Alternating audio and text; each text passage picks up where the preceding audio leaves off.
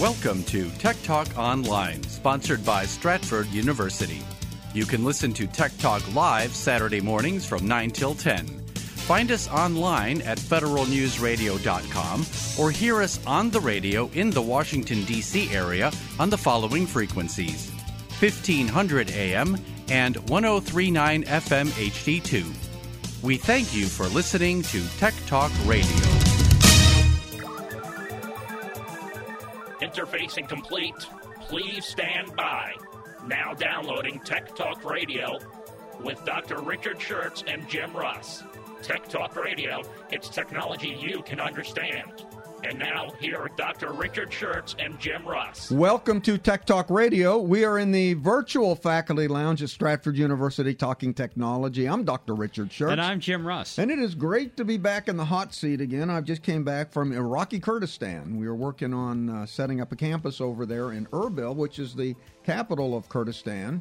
And the Kurds are spread around four countries, around three, thirty million Kurds, and there some are in Iraq, some are in Iran, some are in Turkey, some are in Syria. So we're dealing with the ones in Iraq, northern Iraq, the Iraqi Kurds, and uh, they love America over there mm-hmm. because when America invaded Iraq, it saved the Kurds from Saddam Hussein, who had gassed hundreds of thousands of Kurds by dro- by sending helicopters over. Mm. So it was really a pleasant trip. The Kurds. So did they have a parade for you? And no, not they didn't have a Our parade. Our favorite American. But uh, but everybody was uh, very friendly. You know, nice. we, I met the Minister of Education. Was in the Prime Minister's office. All the, the top government officials talked with them, and trying to get this thing up and running. So it was a very pleasant trip. It's all it's very European there because the the uh, the Kurds are warriors. Pers- Peshmerga. Uh, is the they're, they're they're the fighters. That stands for those who face death. They have the best army, and so they have created a safe haven there in Iraq, and a lot of investments going in there. So it's I'll talk more about Kurdistan later in the show. Okay. And of course, Amazon and Walmart are still duking it out over online shopping. These two guys are big, and they are really aligned for the long-term battle. DEF CON is coming up. This is the uh, DEF CON twenty eighteen. This is the Hackers Convention. They are going to feature in their uh, in their hacking village to show they're going to feature how to hack the U S election system. And what they said, normally they have these hacking exercises for adults, but they said they, they have simulated websites that come that can, that that are going to be used for the election system. And they said it's so easy to hack these systems that it, that it would have been boring to the regular hacker. So they set it up for kids. Oh, so that, nice. So they've got kid hackers who are going to hack this thing to show that, you know, it's kiddie work to Let's uh, to let's start these. them out right. That's right. Uh, and uh, we're going to feature a tech idea of the week. Automatic dog feeders that are hooked to your hooked to your cell phone. I think the dog will figure out how to override it. It may be. And Google Glass is another application for autism. And uh, to you know, to help for to help kids with autism, and uh, you know, they are continuing to worry about artificial intelligence and thinking since it's trained on human data, it's going to have embedded in it human frailties. So we'll talk about how they're going to override that. Now, today we're going to feature on Profiles in I T Charles George Charles Devol. He's the inventor of the first um, robotic arm that among was used, other that things. Was used, yeah, among other, uh, that was used for manufacturing. And um, last week we featured uh, the man who was the father of robotics. He actually took Charles Devol's idea, popularized it, and spread it around. So I would say Charles Devol, and when it comes as when it comes to robotics, is sort of like Steve Wozniak was to Apple compared to Steve Jobs. So a couple of mm-hmm. weeks ago we did the the equivalent of Steve Jobs in robotics, and now we're doing the equivalent of Steve Wozniak in robotics. George Devol. He's got an interesting story. And, of course, it was a huge, huge mailbag. There's a letter in your mailbox. Yes, Glad to we, see he came back to work oh, on time. He was really on the ball there. We got an email from Doug in Baton Rouge, Louisiana. Dear Doctor Schertz, thanks for all the past help in getting my computer problems and concerns solved. I've created another problem. Uh-oh. And I need your help. I'm trying to clone my Windows ten operating system and all my files on my desktop to an external hard drive. Now, since Windows ten has a built-in cloning program, I used it. A couple of hours later, the cloning was complete. When I looked on my external hard drive, boom, it was blank. But those files were copied somewhere. So now I'm thinking they were copied on the main hard drive of my computer. So I checked the amount of space left on that main hard drive, and it's really a lot less space left. So they're somewhere on that hard drive, and I can't find them. Uh, how can I get rid of them? And uh, how can I fix this situation? I enjoy your weekly radio program and all the archive shows as well. Thanks, Doug in Baton Rouge, Louisiana. Well, let's talk about how Windows, the functions of Windows ten and what they have to back up. Windows can can back up files, individual files on your computer, like all your Word files, your Express, your, your Excel spreadsheet files. And usually people just back up those files, and then if they if their computer goes down, they just reinstall the operating system, reinstall the applications, and then they restore the, the files from the backup. You can also, and you can you can restore individual files from the backup. Now, Windows also has something called the um, reset point, the restore set point, and you can actually uh, you can actually set a restore set point, and then if something happens to your computer, you can go back to a previous restore set point, and it'll restore the, the system to that set point. That's very convenient. Those restore set points are automatically set anytime you do anything, and it has finally something called a system image. Now, Doug, I think you're calling... You know, when you say it has the, the built-in cloning, I think you're talking about the system image, because there's nothing within Windows ten that's called cloning. So the system image copies the entire image of the uh, uh, of the um, of the operating system, including all the your data files, and it copies them all to one single file. And then, if you want to restore your computer, you can simply restore it from that single file image. It's really it takes a long time to run this. Uh, This this image, and so it's uh, it's uh, usually people just do the file backup, but you can do the the image. Now, apparently, that single file that was created when you did the image is now on your hard drive. Now, it turns out that the single im- the single image is created in a V H D X file. That's a virtual hard drive file, and the extension is V H D X. So, and it's not assigned a number, because in order for that virtual hard drive to be assigned a number, you have to mount it, and then it's assigned a number so you can actually go to it. So it's just a file which is on your hard drive. Now, you can find it by going to Disk Management in Settings, and then in Disk Management, there's something at the top called Actions. Click on Actions, and the drop-down menu will have something called Mount V H D. So you can mount the V H D. Now, you want to you'll you want to you'll have to look around for the V H D. Now, it turns out the V H D is in a um, is in a folder called Windows Image Backup. So you're going to have to look all over your hard drive to find Windows Image Backup, and the V H D file is in that subdirectory. Pick the biggest V H D file and mount it. When you mount it, it will be assigned a drive letter, and then you can actually go to that and look at what's going on. Now, what you want to do is, if you find the V H D file that was created on the day that you did that backup, you know that's the that's the date, and you can just you can just delete that V H D file, and you'll be you'll be just fine once you once you find it. Now, Microsoft actually did not want regular consumers to use this disk imaging. They thought it was too complicated, so they originally hid it, and you'd have to go into the PowerShell, the Windows PowerShell, to activate it using using basically uh, command prompts.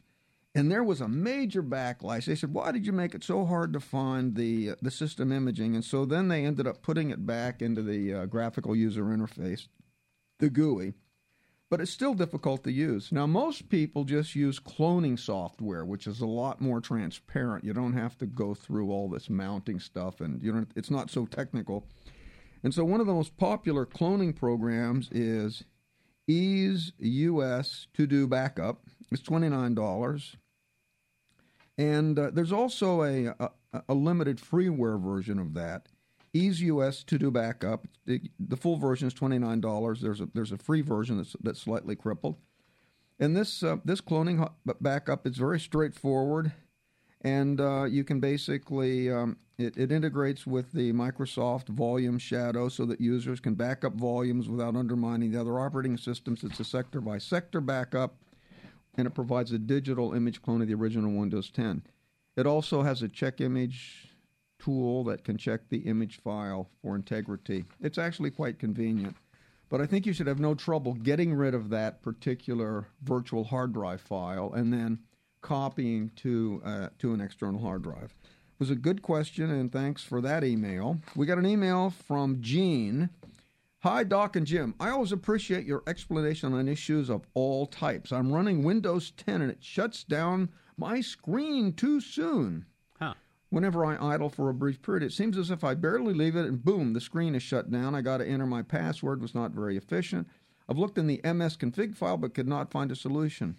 Separately, I wondered if you can be comfortable giving out all that information when using smart devices and the applications that uh, that uh, that you have on the phone. I'm not comfortable when it asks for things that aren't necessary, like when I go to Amazon Music and it Then it wants access to my media, my photos, my other files. I'm, that's kind of a red flag to me. I'd like to understand what you think of all these app permissions and what we should do.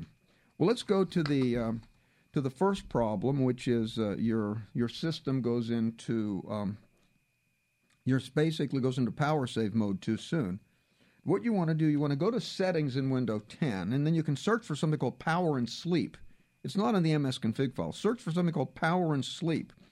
And once you get to power and sleep, you've got two options. You've got power and you've got options for the screen, and you've got uh, options for going to sleep. Uh, you know, and so go to the screen option, and you've got you've got a choice for when you're op- operating on battery, and if you're on battery, you can you can you can choose how long the screen will turn off while you're on battery. You go from five minutes to an hour. Now, I, you're probably set on five minutes. I, I, I have mine set for fifteen minutes. When I'm on battery, I want it to go to, to, to I want the screen to shut off in fifteen minutes. Uh, now, uh, as far as sleep goes, when I'm on battery, I, I, I have it go to sleep in one hour. If, if, I, like if I'm not, the screen goes out in fifteen minutes, but the whole computer goes to sleep in an hour if I'm on battery. Now, you got the powered option there. Under the powered option, you got one to five hours plus never. Now, I've chosen one hour for the screen, so if I'm plugged in, I've got it set up so the screen t- turns off after an hour. So I, it never turns off because I'm usually plugged in. But then as far as sleep goes, I choose never because a lot of times I'll be making backups, you know, when I do my backups for my Carbonite and things backing up, and I don't want it to turn off while the backup is in place. So while it's plugged in, it never goes to sleep. Now, as far as permissions for applications go, only give access to those functions that you use. So if you're not going to use voice commands, don't don't give it access to the microphone. It's asking for access. You don't have to give it. Now, if you if you've got, say, if you're trying to do uh, Amazon Music and you and you want to um, you know play music from your device, it's going to have to have access to media.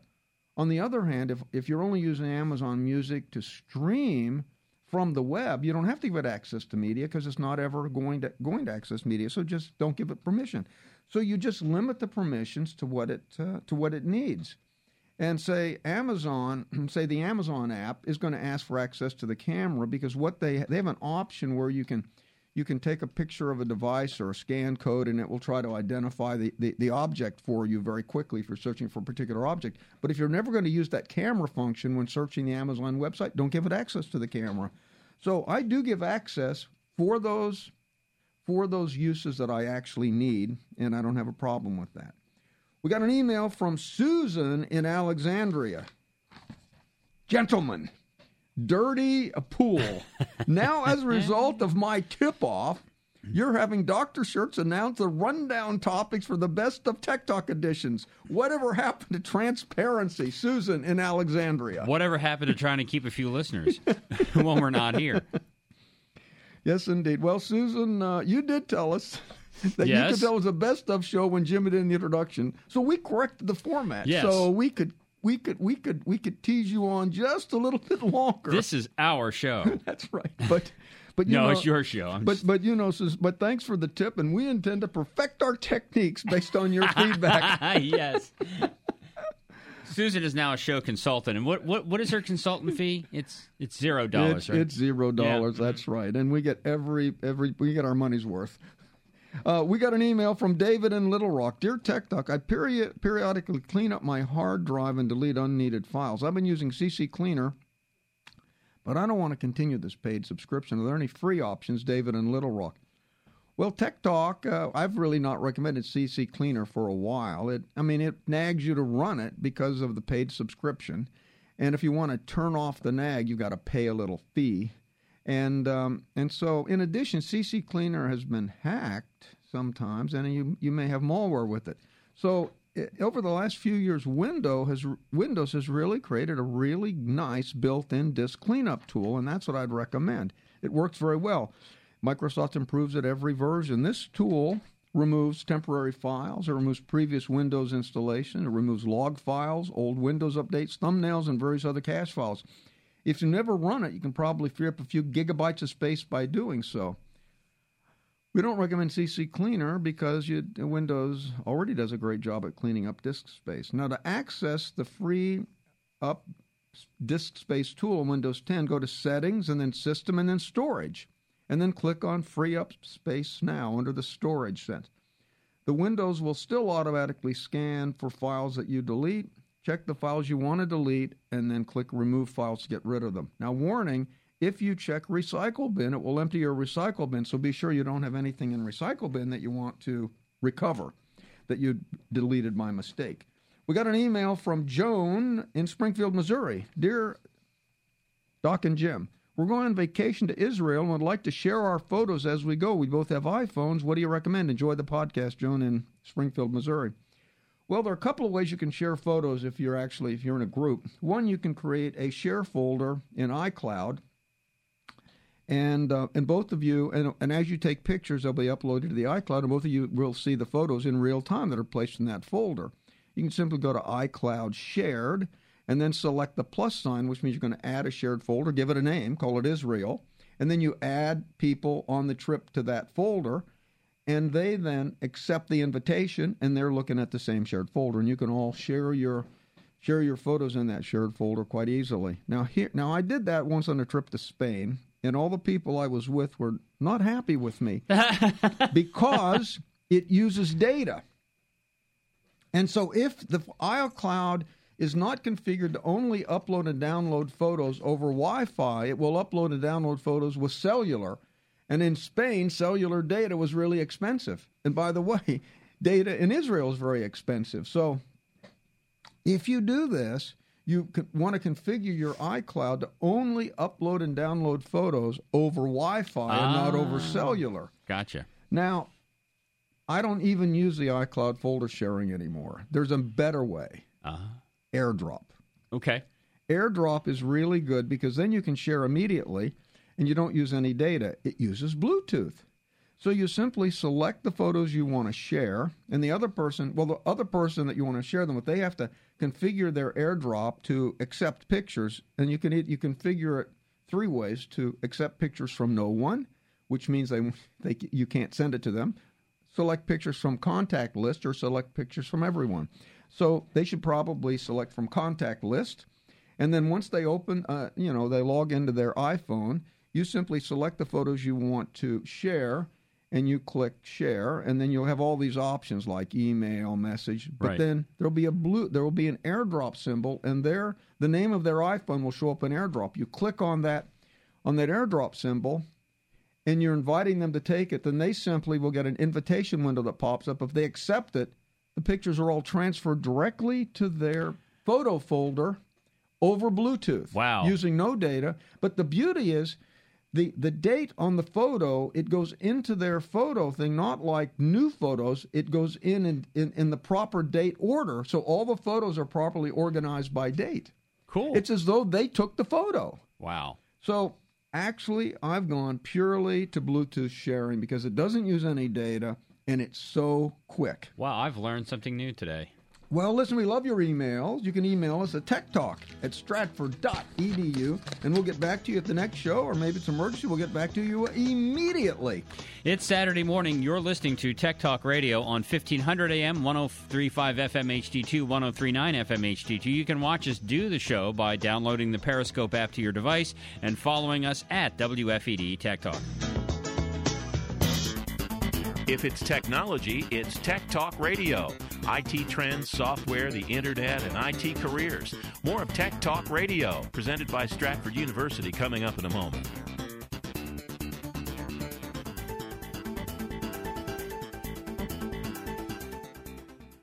In the next three years, there will be three point five million unfilled cybersecurity jobs. How can you make that work for you? Stratford University offers everything you need to succeed, from certifications to bachelor's and even master's degrees in cybersecurity to prepare you for a rewarding career in today's most lucrative and sought-after field, cybersecurity. Stratford has seasoned I T faculty, well-equipped labs, and real-life scenarios to help you achieve practical solutions to today's newest challenges. And Stratford Stratford makes a cybersecurity career reality with accelerated classes, year-round program starts, and both on-campus and online options to fit your busy schedule. All disciplines are offered, including digital forensics, networking and telecommunications, and our full line of degrees, including a master's in cybersecurity. Find the future of you with a future in cybersecurity. Go to stratford.edu slash cybersecurity today. That's stratford.edu slash cybersecurity. If it's technology, it's Tech Talk Radio. I T trends, software, the internet, and I T careers. Here's Doctor Richard Schertz of Stratford University with Tech Talk Radio. Welcome back to Tech Talk Radio. We are in the virtual faculty lounge at Stratford University talking technology. And now it is time for... Profiles in I T. Yes, today we're going to feature George Charles Devol, Junior Now, George Devol was an American inventor and a very prolific inventor who was known for developing Unimate, the first material handling robot employed in industrial production work. He came with the first robot used in automotive manufacturing. He invented it. George Devol was born February twentieth, nineteen twelve in Lou- Louisville, Kentucky. Now, he was always interested as a boy in all things electrical and mechanical. He's always taking things apart, figuring out how they worked. He attended Rorton Prep School, and he didn't really like his classes that much, but but he liked to study all sorts of things, mechanical, electrical. So they they let him construct some buildings on the campus there. He ran the school's electric plant, and he would, he, he was having a good old time, but he wasn't really, you know, an academic star there at the school. Mm-hmm. He wasn't very scholarly, but he could figure how stuff worked out very easily. After graduating from high school, he decided to forget college. It's just, I'm not going to class. I just want to start inventing. So he started United Cinephone, and he had the idea that he would find a way to put fi- to put sound directly onto film for the newly invented motion pictures called talkies. No kidding. Yeah, so he... So he started working on this. At, he, it's called United Cinephone, and he and he got Cinephone, and, and he got all of the C I N E, not S I N. I thought this is a well. I was actually thinking cinnamon flavored phone, oh, but that's, that's something. Right. Never mind, Cinephone, that's Cinnabon. Right. That's right. Never mind. And so and so he th- well this this would be a very good idea, and you put the sound directly on the on the film. So he got photo detectors and all the electronics to build this thing, and then he discovered that other people were working on it, like. like R C A and some really big players, and he thought, you know, I don't think I, I don't think I'm going to make uh, I'm going to make any headway here because they're going to beat me to the marketplace. So he pivoted to other things, and he had all of these photo sensors, he had all these vacuum tubes, all this electronics that he had purchased for the for the uh, for the sound uh, motion picture sound project. He said, well, what can I do with it? So he started inventing stuff. The first thing he did, he took a photo sensor and he invented the photoelectric door. This is the door that automat. Now we just we're just used to it. You walk up to the door and it opens. Well, he invented that, and he, he licensed that, and they started producing the first photoelectric door. Then he said, well, what else can I do with these photo cells? So then he invented a barcode system for sorting packages for Railway Express. And so they put a barcode system on there. He'd use these photo detectors. They would detect the barcode, and boom, they they would track it. He did the first optical registration control for color offset printing using these same components. He auto- in addition, he, he built a photoelectric people counter, so at the World's Fair they could count the number of people going in and out of the building, uh, you know, th- throughout the day. So this guy could just come up with all kinds of ideas. He could put put the, the electronics together, he could field it, and he could sell it. He was extremely prolific. When World War Two began, he decided he wanted to do something to really help the country, so he sold United Cinephone and all of these inventions that he had made. And he and he and he went to Sperry, um, uh, uh, you know, Sperry Gyroscope, and he said he'd like to help them with uh, radar, with their develop the radar system. So Sperry hired him to develop radar devices and microwave test equipment. So uh, he he worked on he, he worked at Sperry for a while, and then uh, then a couple years later he was he was hired by Auto Ordnance to produce counter radar devices. See, because once we had radar, then the enemy had radar, and then we had to have counter-radar devices to override their radar detection capabilities. So he began working on counter-radar devices, and the and the uh, Auto Ordnance uh, radar countermeasure systems were on every single Allied plane by on D-Day. Mm. Now, Devol was part of the team that developed the first commercial use of microwave ovens. This device automatically cooked and dispensed hot dogs, and it was called the Speedy Weenie. And so there you go again, the, the first Speedy Weenie commercial use of microwave ovens, the Speedy Weenie. You know, it's pretty quick to cook a hot dog anyway. I, you know, I don't know. But I would was, think of a lot of other things to use the microwave for. You could, well, but back then they, you know, they were trying to make a case for it. They had know. hot dogs back then. That's they the, they had hot dogs back then. So you know, I use it to heat up water. But, well, that's yeah.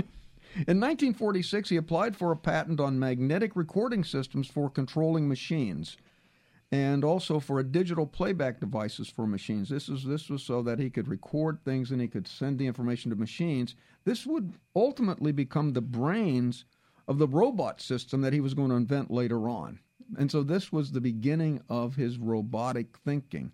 He developed first the magnetic recording system, so we record different um, commands, and he could and he send those to machines. Then in nineteen fifty-four, he applied for and received a patent for the programmed article transfer device, and, and he introduced the concept of universal automation, universal automation, and he shortened that to Unimation, universal automation. He shortened it to Unimation, and ultimately he termed it Unimate.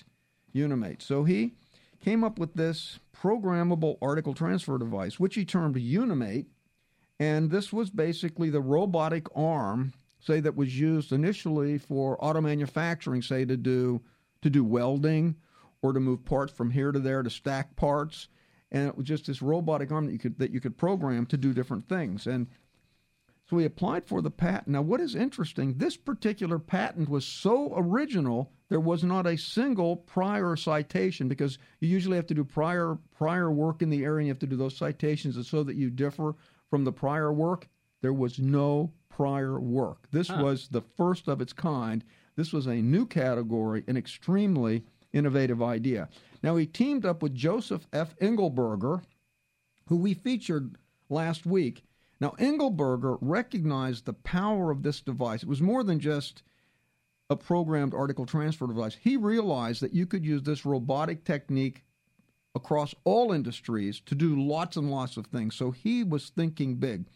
So he and Devol teamed up, and they convinced Consolidated Diesel Electronics to back the development of the robot. And the new division within Consolidated Diesel Electronics was called Unimation, and Unimation made the Unimate. So Joseph Engelberger was like the Steve Jobs of uh, of uh, robotics. He took the idea, he marketed the idea, he got it accepted. But uh, George Devol is like the Steve Wozniak of Apple, who actually invented the device and did all the electronics in the background. Now, in the beginning, the Unimation... Unimation designed and machined every part of the Unimate, because they there was there were just no other, they couldn't buy parts for it because they were trying to do things that had never been done before. So they designed and machined every part of the Unimate. The first Unimate robot was hired, was was purchased by G M, General Motors, to lift hot pieces of metal from a die and stack it.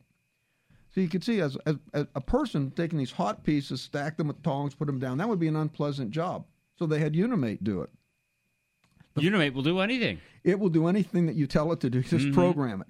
Now, the first Unimate cost five million dollars to develop, uh, but it, obviously they had to bring the price down in order to make money. In, by nineteen sixty-six, they had full-scale production was in running, and they had dropped the price down significantly so they could sell it at a profit. And the first robot production, the first production robot that came out of the production lines was a material handling robot. Materials handling robot. And that was soon followed by robots for welding and robots for other applications. Now, G M, of course, started the started the um, the action in, in automotion to use it, but very quickly all of the other auto manufacturers bought it. Mm-hmm. And you you you you've seen pictures now of these auto auto assembly lines. You got all these robotic arms doing things, putting in screws, welding, moving things, and so all of that came out of Unimate. By nineteen seventy-five, Unimation showed its first profit. In nineteen seventy-eight, Puma, the programmable universal machine for assembly, was developed with support from G M. Now, Devol obtained a whole bunch of other patents on visual and tactile, tactic, tactical sensors, tactile sensors for robots, coaxial connectors, non-refillable containers, magneto-restrictive manipulators, all sorts of inventions that were needed to make the robot more effective. He just kept inventing, inventing, inventing. He was elected as an honorary member to the Society of Manufacturing Engineers. He was inducted into the National Inventors Hall of Fame in twenty eleven and is a member of the Automation Hall of Fame. Okay.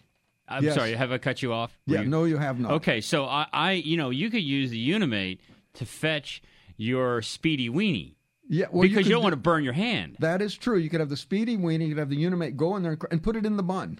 Well, it comes in the bun. I actually found a picture of this thing. You mean, have you it, seen this? It's cooked, it's cooked in the bun? Yeah. It, well, it, it is. It, the machine looks is the size of a Coke machine. Okay. And it says at the top, it says, what is it? Radio radio cook or something like that. radio radio chef. And then and then uh, it, it'll cook your hot dog in twenty seconds uh-huh. and dispense it in a bun wrapped in cellophane. Wow. Guess how much it costs? How much? Ten cents. Ten cents. Ten for cents a, for a Speedy Weenie. For a Speedy Weenie. And it will spit out two hundred Speedy Weenies continuously without having to stop. So okay, so two hundred Speedy Weenies, twenty seconds each. That's four thousand seconds, right? Yeah. How long do you? That, that's over an hour. Yeah. That it'll be working. Working to so, put up. There you go. So, so the th- the pictures show the inside, the internal workings of this thing. You don't want to see your sausage made, nor do you want to see it cooked. Yes, that's right. There you go. Well, there you go. Everything, you know, this is something I'd never talked about a Speedy Weenie before. No, well, there's a first for everything. There's a first. That, there you go. Everything you want to know about George Devol, who is the man who invented the first robotic arm. And the Speedy Weenie. And the Speedy Weenie. Yes. All right. It is Saturday morning. You're listening to Tech Talk Radio. It's time for you to get uh, free food. It probably won't be a hot dog, but it will be something a lot better than that. So we're going to play the pop quiz next here on uh, Tech Talk Radio on Federal News Radio, heard on fifteen hundred A M, one oh three point five F M H D two, one oh three point nine F M H D two. You can watch us cook weenies here in the studio by downloading the Periscope app and following us at W F E D Tech Talk. If it's technology, it's Tech Talk Radio. I T trends, software, the internet, and I T careers. More of Tech Talk Radio, presented by Stratford University, coming up in a moment.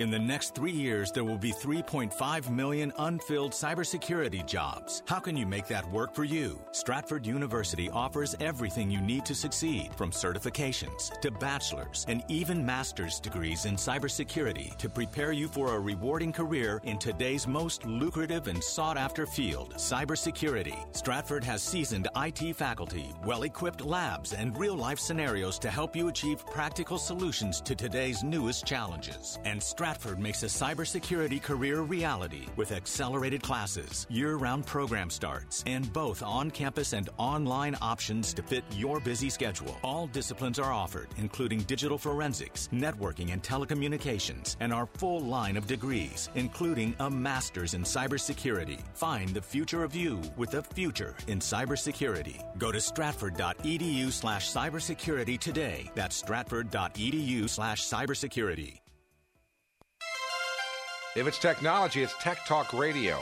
I T trends, software, the internet, and I T careers. Here's Doctor Richard Schertz of Stratford University with Tech Talk Radio.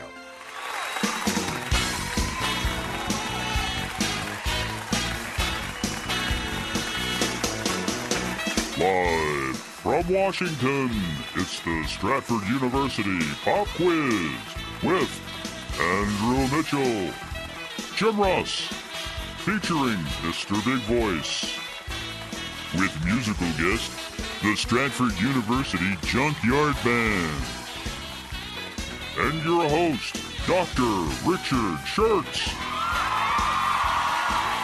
Oh, yes, thank you, thank you, thank you very much. They're cheering much. because yes, yes, we please. gave out a, a free Speedy Weenie to everybody, yeah, right. during, everybody every, yeah, in the studio down, audience. You'll all get your hot dog in a minute. Just calm down, calm down. You'll get your Speedy Weenie as quickly as we can distribute them.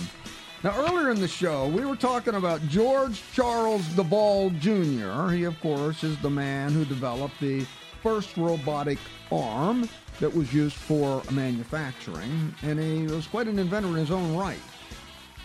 Now, he invented many, many things in his life, but when he invented this robotic arm, when they ultimately put it into production, they gave it a name.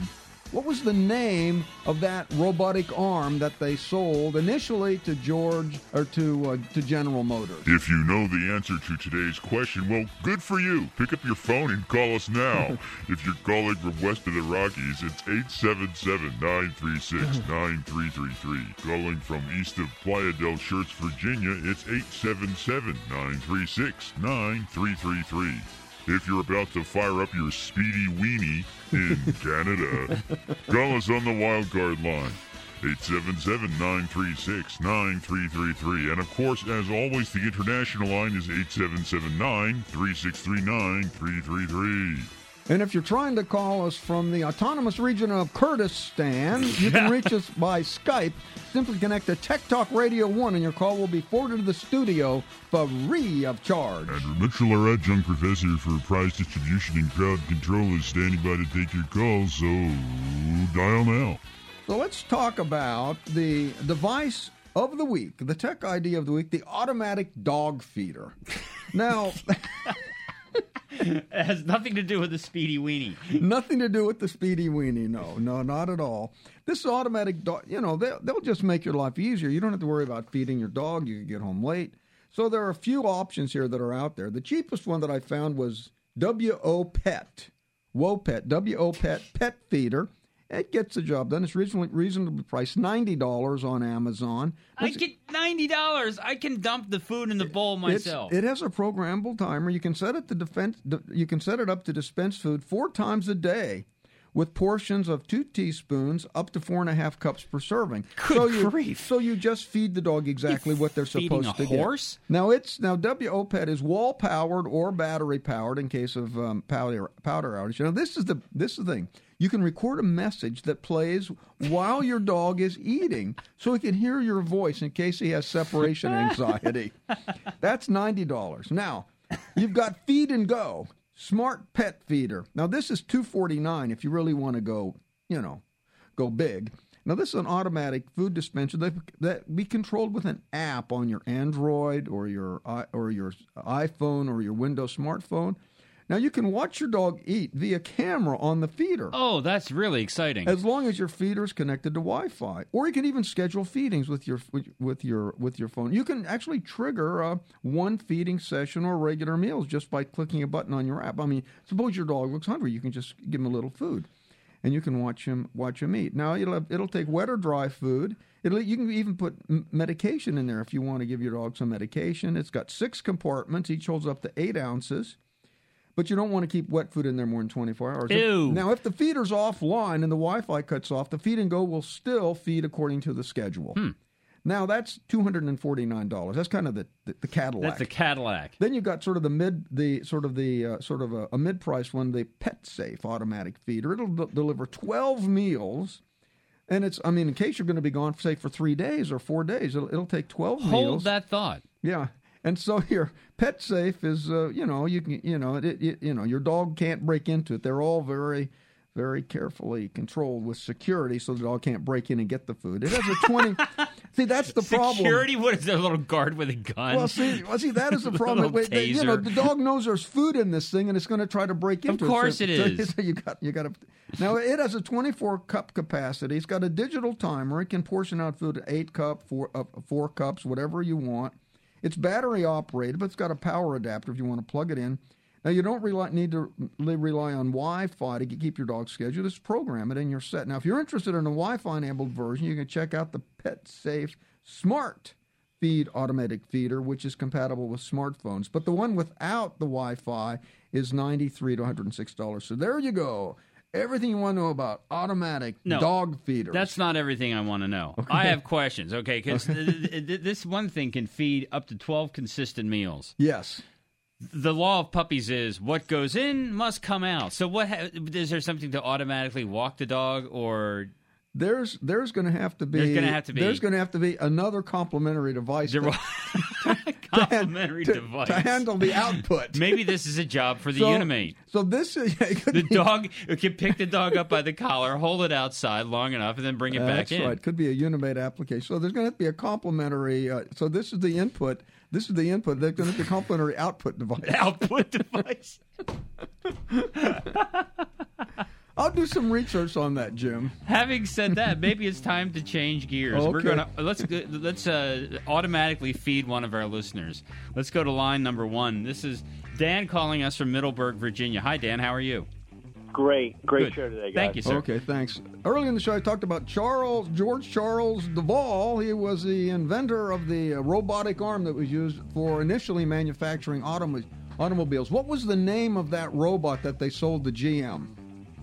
Yes, sir. Uh, the Unimate, Universal Automation. That is, that correct. is correct. Dan, correct. very good. Unfortunately, we're all out of, out of uh, Speedy Weenie, so you'll just have to set it, settle for the uh, the certificates to dine at Stratford University. Hang on a second. We're going to send you back to Andrew, who will take your information, and uh, we'll send that prize right out to you. It is Saturday morning, and you are listening to Tech Talk Radio here on Federal News Radio, fifteen hundred A M. one oh three point five F M H D two, one oh three point nine F M H D two on the web at stratford dot e d u. You can also find us on federal news radio dot com. If you'd like to watch us produce this mess live, you can download the Periscope app to your device and follow us at W F E D Tech Talk. If it's technology, it's Tech Talk Radio.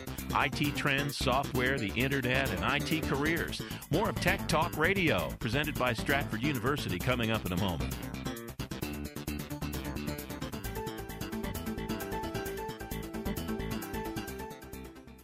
In the next three years, there will be three point five million unfilled cybersecurity jobs. How can you make that work for you? Stratford University offers everything you need to succeed, from certifications to bachelor's and even master's degrees in cybersecurity to prepare you for a rewarding career in today's most lucrative and sought-after field, cybersecurity. Stratford has seasoned I T faculty, well-equipped labs, and real-life scenarios to help you achieve practical solutions to today's newest challenges. And Stratford makes a cybersecurity career reality with accelerated classes, year-round program starts, and both on-campus and online options to fit your busy schedule. All disciplines are offered, including digital forensics, networking and telecommunications, and our full line of degrees, including a master's in cybersecurity. Find the future of you with a future in cybersecurity. Go to stratford dot e d u slash cybersecurity today. That's stratford dot e d u slash cybersecurity.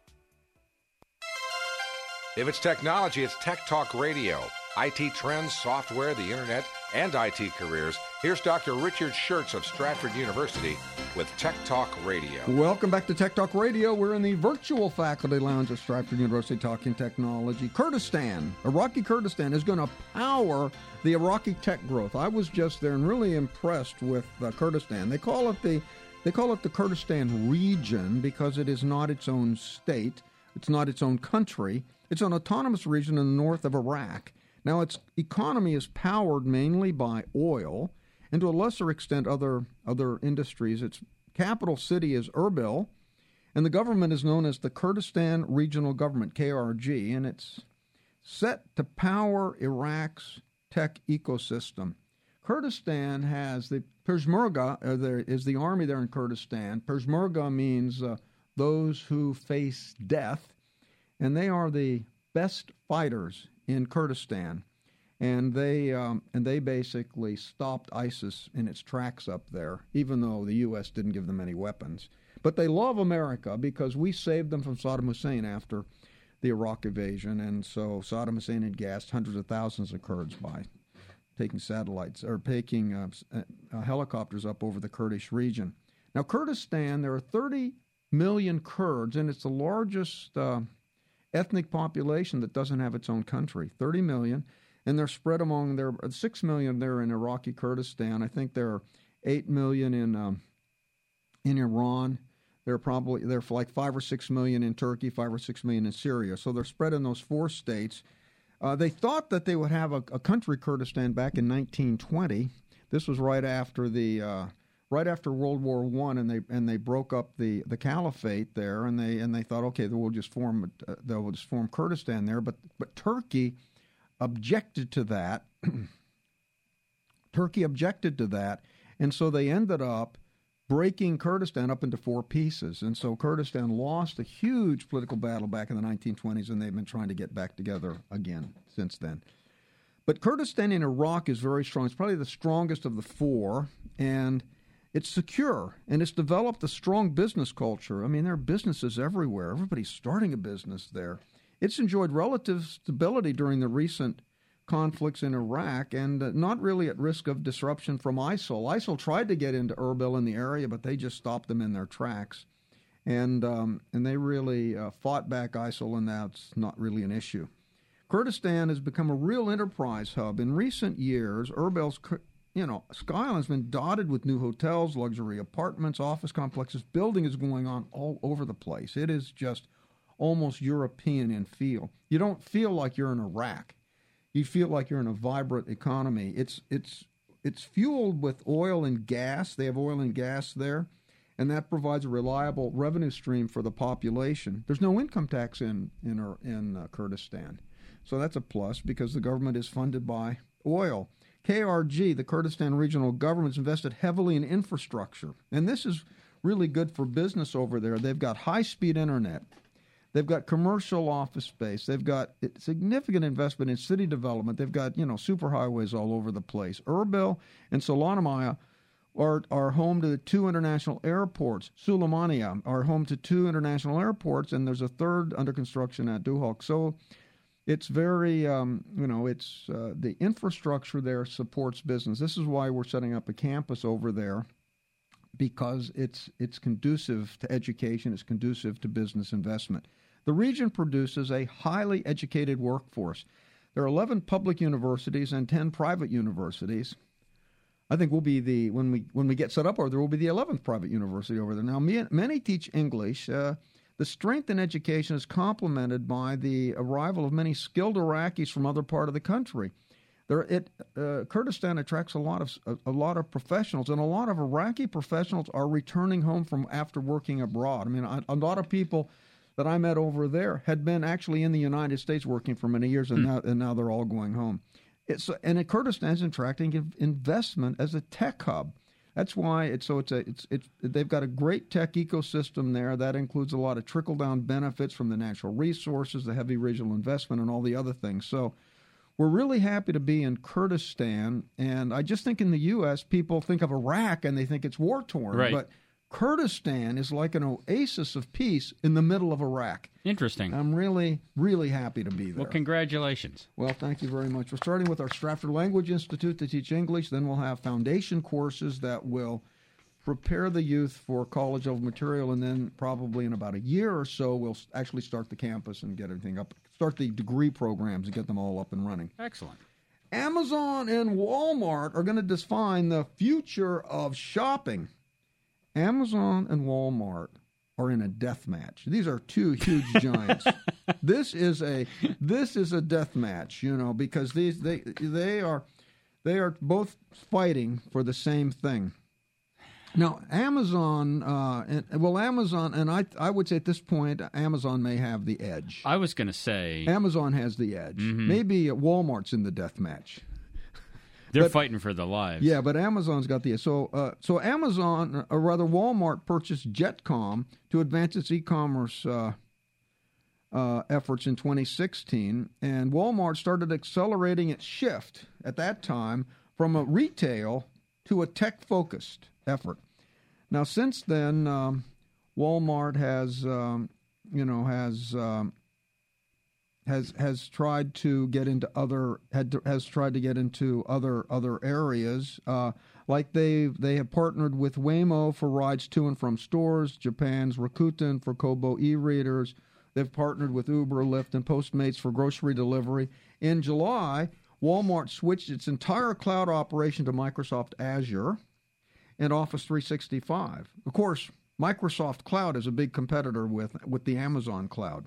In addition, they have a five-year contract with Microsoft to work on A I projects. In particular, Microsoft is working on the open cashierless brick-and-mortar retail store to compete with Amazon Go. You know, Amazon Go, you go in there and they just they sort of watch what you put in your cart, and then you walk out and you just are billed for it automatically. There's no cashier. Mm-hmm. So they're so they're so uh, Microsoft is working on the same technology for uh, for Walmart, to try to compete with, with Amazon, because Amazon is moving into the brick and mortar business, and they're so they're they're leveraging themselves. So Walmart, to compete, is going to have to innovate like Amazon, plus move into the online business. In addition, Walmart plans to transform its Vudu subsidiary into a, an Amazon Prime Video competitor.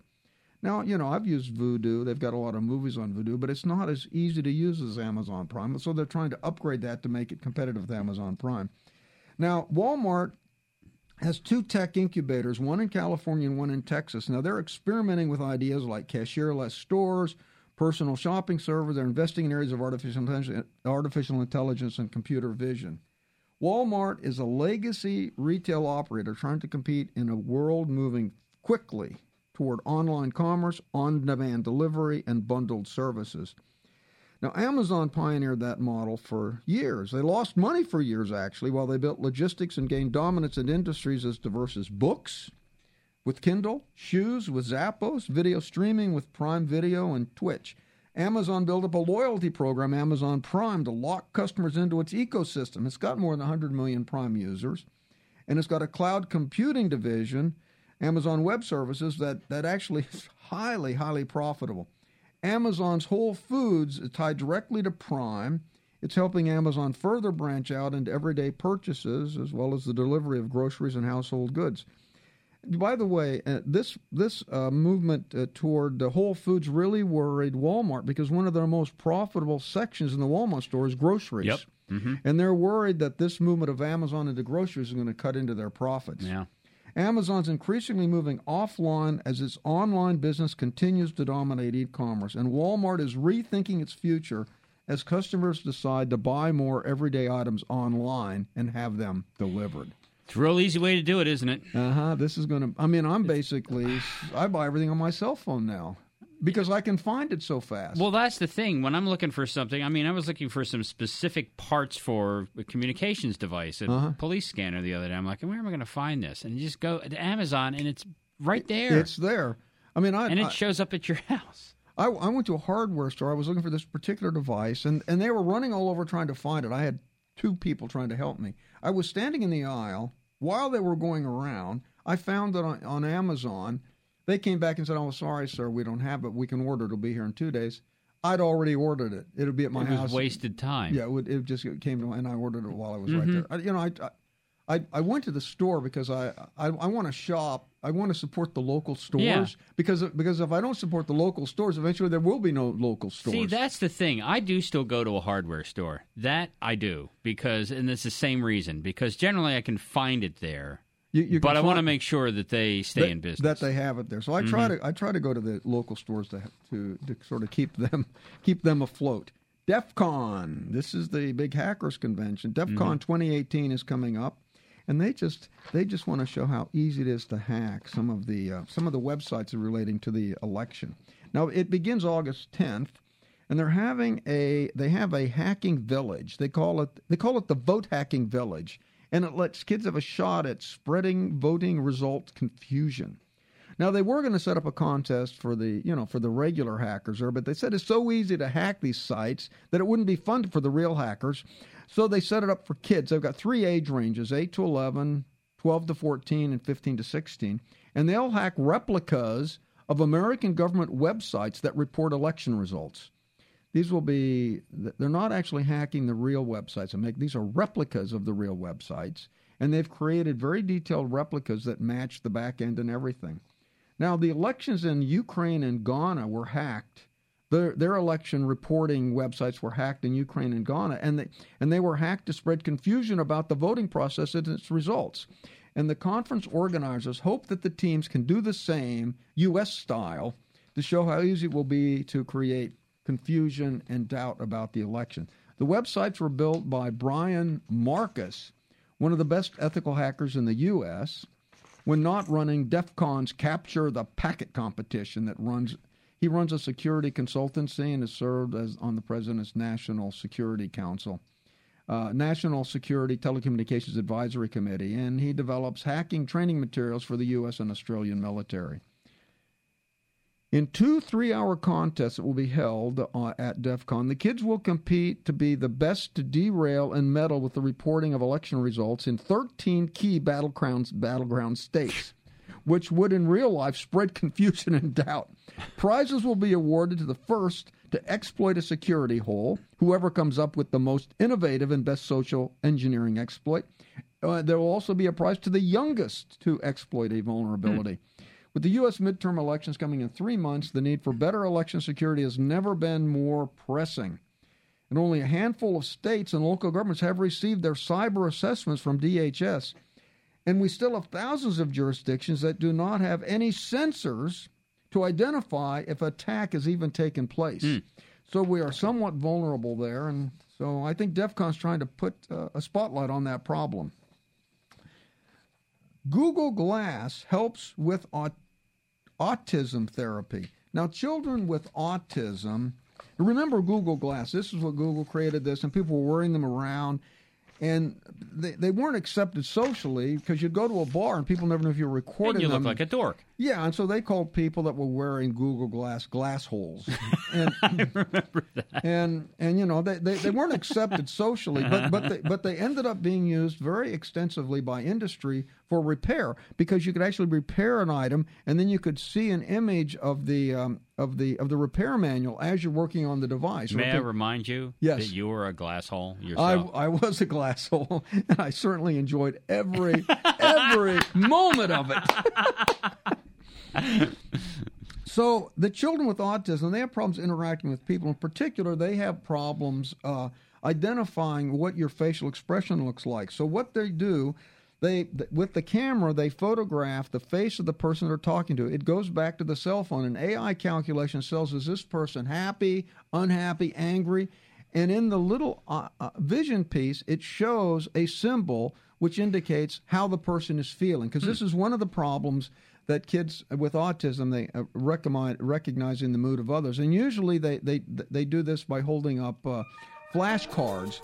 And so they don't have to have the flashcards. And this has been extremely successful. So I think this will be another great application for Google Glass, because you don't want to wear one to a bar no. and be called a glass hole. No, you don't. Listen, we love, love all your emails. You can email us at tech talk at stratford dot e d u, and we'll get back to you as soon as we can. And we want you to go to the Stratford University website. Go to stratford dot e d u, check out the programs, and tell them that you heard about those programs on Tech Talk Radio.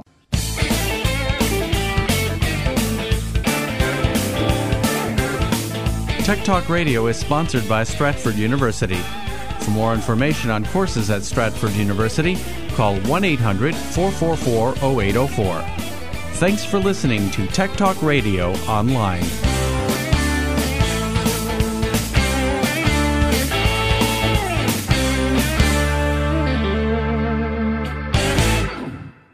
To be your best every day, you need proven quality sleep every night. Science proves your best sleep is vital to your mental, emotional, and physical health. And that's where the Sleep Number bed comes in. And let me tell you, ever since I've had it, my sleep I Q score is just going higher and higher. And did you know eight out of ten couples say that one of them sleeps too hot or too cold? Science tells us regulating your sleep temperature leads to higher quality sleep. For many couples, temperature struggles are a real challenge. So here are some tips to help you both sleep just right. Look for beds designed with temperature benefits, such as the new Sleep Number Climate three sixty smart bed that actively warms and cools each side so you both sleep blissfully comfortable. And now save forty percent on the Sleep Number three sixty Special Edition smart bed. Plus, special financing for a limited time. Only at Sleep Number stores or sleepnumber.com slash podcast one. Sleep Number, the official sleep and wellness partner of the National Football League. Subject to credit approval, minimum monthly payments required. See sleep number dot com for details.